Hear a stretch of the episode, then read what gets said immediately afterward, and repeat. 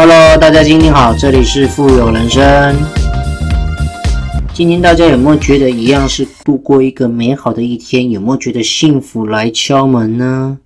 想要追求财富，想要追求幸福的人生，怎么做？二十几岁、三十几岁、四十几岁、五十几岁的你呢？正在做些什么呢？你还在为了工作的不顺而破口大骂吗？还是为了一些失恋而黯然憔悴呢？你说这世道对你不公，为什么你没有一个好爸爸给你五亿元让你去挥霍？你说你过得好辛苦，而身边每个人都过得比你幸福，得了吧，别再矫情了，相信吧，除了你自己之外，没有任何的困难能够打败你。究竟幸福何时会来？该怎么来呢？这是我们今天的主题，当幸福来敲门。其实这是一个真实的一个故事哦，也是一个很有名的电影，由威尔史密斯所所主演的一个一部电影。他主演的是一个真实的一个人生，叫 Chris 贾纳德啊，克里斯贾纳德。他出生于一九五四年，在美国经济史上最萧条的那个时代呢，大环境下每个人的家庭环境呢就已经十分糟糕的加纳德呢。他每花一分钱都很小心。重点是，这还不是最糟糕的。在他很小的时候呢，他爸爸妈妈离婚了。那他那时候年纪还小，他就跟着他的妈妈生活，为了 survival，为了生存下去。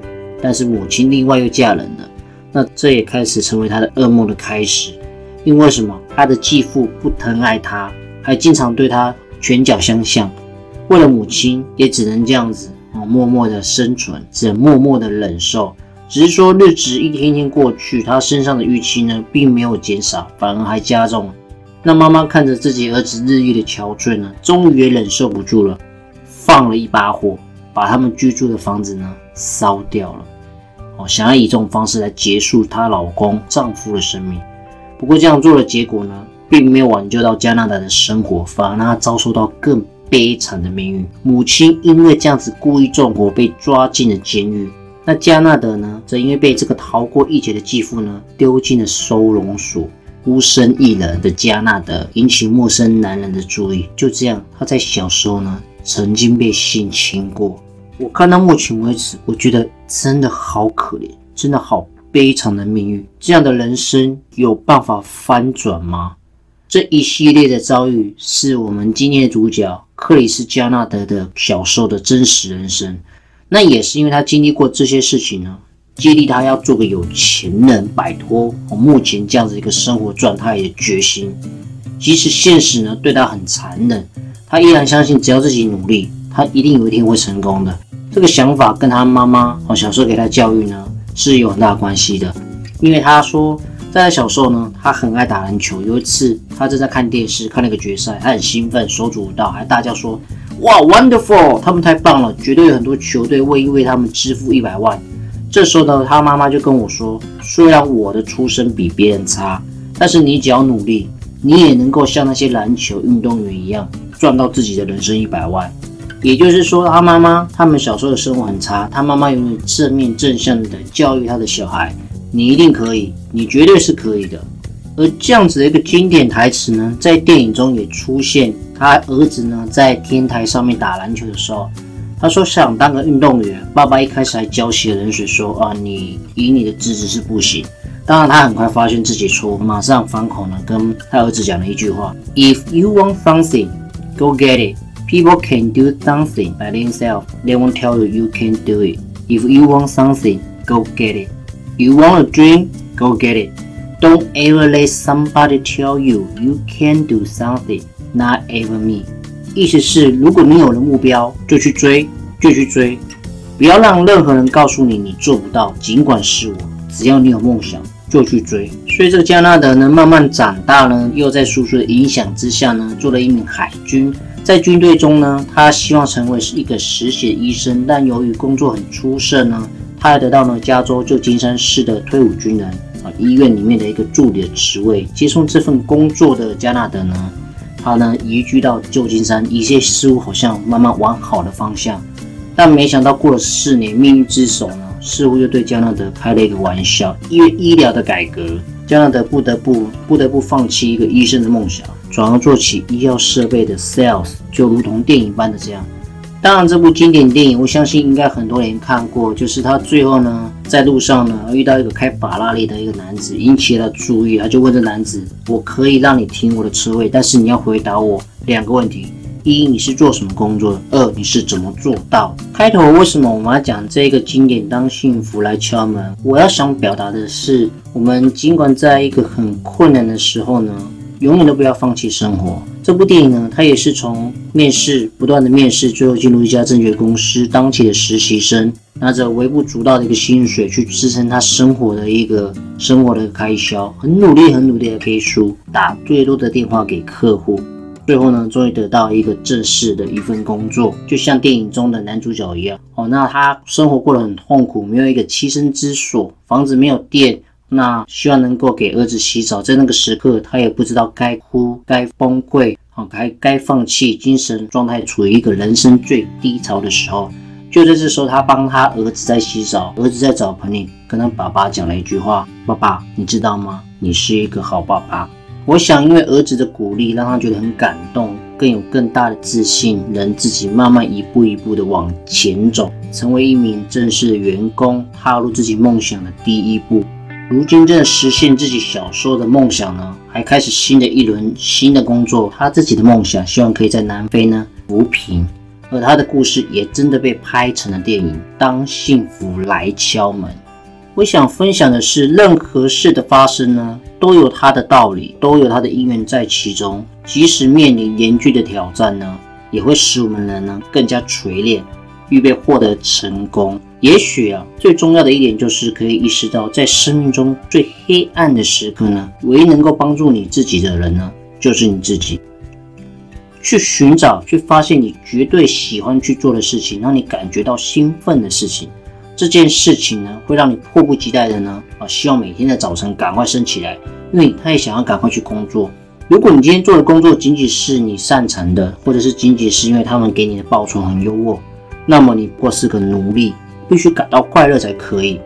那些没有将你打倒的苦难，最后都会让你成为更强大。所以呢，停止抱怨，收起你的力气吧。最前面开头讲了一个电影的一个分享，我自己也很有感觉，所以特别想在今天这期节目先分享给大家。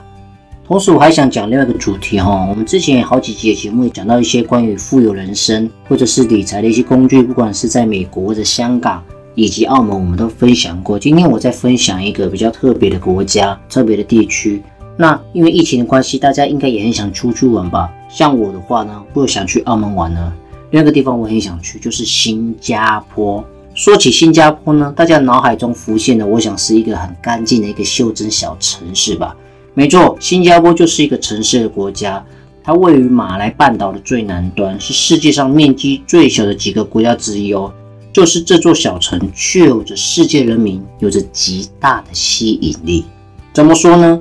作为东南亚唯一一个发达的国家，它是继伦敦、纽约、香港之后的第四大国际金融中心。不过，我想应该有可能排到前三甚至前二，因为疫情的关系嘛。因为最近香港被打得很惨，我相信新加坡应该绝对现在还是在前三。众多的国际大型公司都把东南亚甚至亚洲总部呢。一方面会设在香港，另外一方面一定是设在新加坡。它也是一个很多元文化的移民国家，因为什么？它的政局很稳定。像我们知道泰国的政局就稍微比较政治上比较稍微哦起起伏伏动乱一下，但新加坡呢是非常稳定的。那政府呢是在非常廉洁高效的，是全球最国际化的国家之一。虽然这个国家的面积很小哦，大概是上海的六分之一，比香港还要再小一点哦。香港已经很小了，新加坡还在更小一点，人口只有五百六十万，香港大概七百多万，台湾两千四百多万。你想想看，那个是真的是蛮小，但它人口密度很大。尽管如此，新加坡呢却是著名的花园城市，自然生态保护的非常好，干净又充满都市的气息。在新加坡市中心呢。绿树跟高楼了，大概都是互相掩映这样子的一个漂亮的感觉。那今天为什么要讲到新加坡呢？因为新加坡呢，在世界经济论坛中做的全球竞争力报告中呢，新加坡从零九年，二零零九年开始就一直处于前三名，经济实力呢是非常强，工业跟服务业也是他们一个经济双涨的双引擎。制造业呢，当然经过很多的转型升级，慢慢在提升啊，是全球三大的石化中心，名副其实的工业强国。所以大概先让大家知道一下新加坡的一个基本面貌是这样，它人口也不多，其中有三百三十万的公民当中呢，大概有七成是华人。所以在新加坡，你常常会看到一些很熟悉的华人面孔。天气也是不错，房价当然也比一般大城市呢稍微低一点。那当然绝对比香港来低，因为香港是全世界房价最高的前三名、前两名都不为过。还有最重要的是，大家对新加坡最印象深刻的是什么？他们拥有很优良的一个教育品质，精英教育，给很多普通人呢改变人生的机会。所以会吸引很多一批又一批的人呢，国外留学生呢去那里深造。如果是我的话，将来我想我儿女呢去香港、去新加坡，应该也都是一个不错的选择之一啦。为什么要提到这一点呢？因为更重要的是香港的税率很低，最高二十二趴。我们知道营业因所税台湾十七加五二十三趴嘛，但是台湾最高的税率会课征到五十趴以上。但在新加坡呢，最高就是二十二趴，最多这么多而已。而且在二零零八年就取消了生前赠与税、死后遗产税，在香港也没有任何生前赠与税、死后遗产税的问题。台湾是有的，台湾是有的，生前赠与税、死后遗产税都要申报给政府，大概约略抓十趴。以及如果你从海外汇款至台湾，在一百万以内呢免申报，超过一百万以上呢要全额申报。但是你有最低税负制的六百七十万的免税额呢，可以做抵缴动作，也就是台湾是什么？中华民国万万岁！什么税你都得缴。那在新加坡跟香港呢是没有任何遗产税的问题呢，所以也算是一个避税的小天堂吧。所以呢，光这些呢就吸引了非常非常多亚洲各地的 rich man 啊富裕的人士呢，把资产放在新加坡、香港也是，澳门也是一个可选择之一，从而发展新加坡的财富管理上的业务的工作。新加坡呢，它当然也是属于全球金融中心数一数二，包括跟香港一样。像中国呢，跟全世界的高净值客户呢，带来一批新的海外资产配置的一个热潮。那我想，对于一般普通老百姓啊，一般普通的人或者高净值人士的人来说呢，它也是一个很好财富管理的方法，代表的不仅仅是一种心安跟保障，更是一种资产保值的一种手段。那这种手段呢，越来越受到很多人青睐。所以呢，接下来要分享关于新加坡呢。它呢有哪一些金融上的一个优势？如果我们用相同保额来看的话呢，假设你买的是一些保障，高资产人士呢，通常透过寿险呢去做一些避税的动作。所以我们讲这一块，如果以相同的保额来讲的话，新加坡的保额的保费呢，基本上它保单的性价比很高，也就是说保费很低廉，但保额却可以拉得很漂亮。在亚洲区来讲，新加坡绝对是第一名。也就是说，假设我们当然要看年纪的，看年纪来做计算。如果相同以一百万保额，在台湾假设要三万，在香港可能就是要一万五，那也许在新加坡大概就是一万，大概是这样子的。我们要再仔细的去详算一下。再来一点，它的监管是非常严格，货币是非常稳定，因为新加坡是一个独立发展自主的国家，它国家的财务安全系数呢是非常高，金融业呢是发展的很平稳，所有的金融公司呢都是由金融局监管。不允许倒闭哦，啊，他讲了不允许倒闭哦，所以如果像新加坡一些投资类型的一些商品呢，哦，的币别呢，当然有新加坡币跟美金，当然以新加坡币或美金做一些资产配置呢，至少可以分散一些，也许是台币或者是人民币贬值造成资产缩水的一个风险。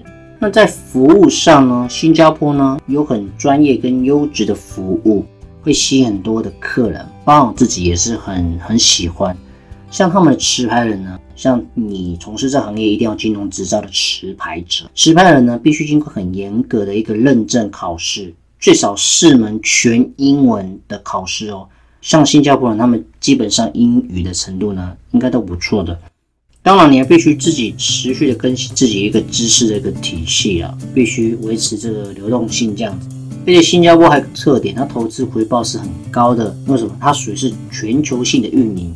投资管道呢是很广，如果相对我们上一集哦上上一集讲的澳门呢，因为澳门的香港渠道比较小，范围比较小，相对报酬呢会稍微少一些些。但有些公司的商品基本上跟香港是同同类型，因为是由香港做运营的。报酬率都一样。那新加坡也是，它投资管道也是很广，可以在全世界各地呢选择一个投报回报潜力很好的一个专案。所以由于它的投资管道很广呢，可以在全世界各地呢选择一个回报选择回报潜力比较好的专案呢，啊为客户做一个很好取得较高的一个回报率。而且呢，重点是刚刚提到了新加坡呢不征收遗产税，所以如果你做一些金融工具或者是透过保障方式呢，如被保人身故呢，受益人所得到的每一笔资金呢，没有任何的遗产税，使得财富呢可以更有效的传承。为什么呢？因为你每一笔资金在将来都会兑现好的报酬率，透过时间上的演进，做复利滚存的动作。重点是所得的每一本资本利得呢，不课税，资本利得不课税哦。所以我刚刚有提到。有点像避税的小天堂一样的这样的感觉，所以为什么亚洲金融中心或全世界各地的钱，如果要涌入亚洲的话呢？基本上就是选择新加坡跟香港这两个渠道，当然澳门也是一个选择之一啦。台湾慢慢也是，只是台湾还是有税负上的问题。不过呢，像我们哦最早前几集有讲到，台湾有 OIU 的保单，就是 Offshore Insurance 哦，Offshore Insurance 是专门给外国人买的。当然，他们条件基本上比台湾人自己买的、购买的金融工具呢，报酬率要来的更好的。所以个点来讲呢，不管新加坡以相对比来讲，保费来讲比内地便宜，比台湾便宜，基本上呢，它的一个性价比呢是很高的。当然，在资产配置的当中呢，有一些风险性的保险呢，如果大家有兴趣，也可以自己去另外了解一下。那我简单讲一下，说明一下的好了。如果是当然是一些高净值，或者是你如果有一些海外医疗保障的人，或者你本身就是新加坡人的话，也许你自己也可以稍微看一下他们这样的内容。特点是什么？特点就是说，基本上他们的保费是很低，得到相对的保额是很漂亮的。所以有兴趣的人也可以去了解一下。那我们提到在财富管理的工具储蓄分红的一个金融工具呢，基本上呢，所有的一个分红的计划呢。一律都是用最高四点七五八的年报酬率 IRR 来做计算收益的方法。产品设计是很多要的啦，可以适应各种客户不同的一个状况，做一些量身打造的一些退休计划，其实都可以的。那如果在投资型的一个产品面呢，它特点是百分之一百纯投资，当然还会征收一百八十趴的启动红利，增加一些红杆杠杆去抵消市场的一个风险。那他们基金呢，当然是超过一百只以上的，跟台湾是一样。投资期间呢，基金零转换手续费，台湾也是也也有这样的一个特别风特别的一个方式。哦，那不管是新币或者是美金计价呢，都可以。台湾大部分都是用台币做计价的啦，或者是说美金做计价，没有新加坡这一块。所以讲结论呢，今天如果你要做任何资产配置呢，透过房地产也是一种方式，或者透过黄金来做避险。比方说现在全球。哦，防疫大作战的时候，当心情上很恐慌的时候，资金呢，大部分就会跑到黄金上。黄金的话，大家千万记得，基本上是买条或买条块哦，实体的黄金。当在世界发生一些灾难性或者是恐慌性的时候呢，黄金是相对非常非常的保值的。当然，像金价来高，当然它也是资产配置选择之一啦。哦，那工具很多，房地产也是，期货选择权皆可，通过保单也可以。当然要讲的是不设限地区，哪里有好的工具呢？我们都可以很客观的去参考去了解。所以我们讲过台湾，讲过新加坡，讲过美国，讲过澳门，这样子的分享呢，是为了让大家更客观的去挑选适合自己的一个工具。那当然不设限，用什么样的币别都可以。那结论就是，当幸福来敲门呢，你要自己很主动的、很主动的去找。If you want something, go get it. Don't let somebody tell you you can do something, not even me. 所以啦，大家在追求幸福的同时呢，你要得到真正的幸福呢，主动积极的去寻找，就像我们今天所分享的内容一样。今天分享给你，如果你有这种感受的话，也许你可以主动的去找出适合你的工具，而进一步慢慢的迈向你所谓的富有人生，当幸福来敲门哦。好了，这就是我们今天所分享的内容。如果你喜欢我今天所分享的一切事情的话呢，请记得帮我订阅哦。OK，我们下期见，拜拜。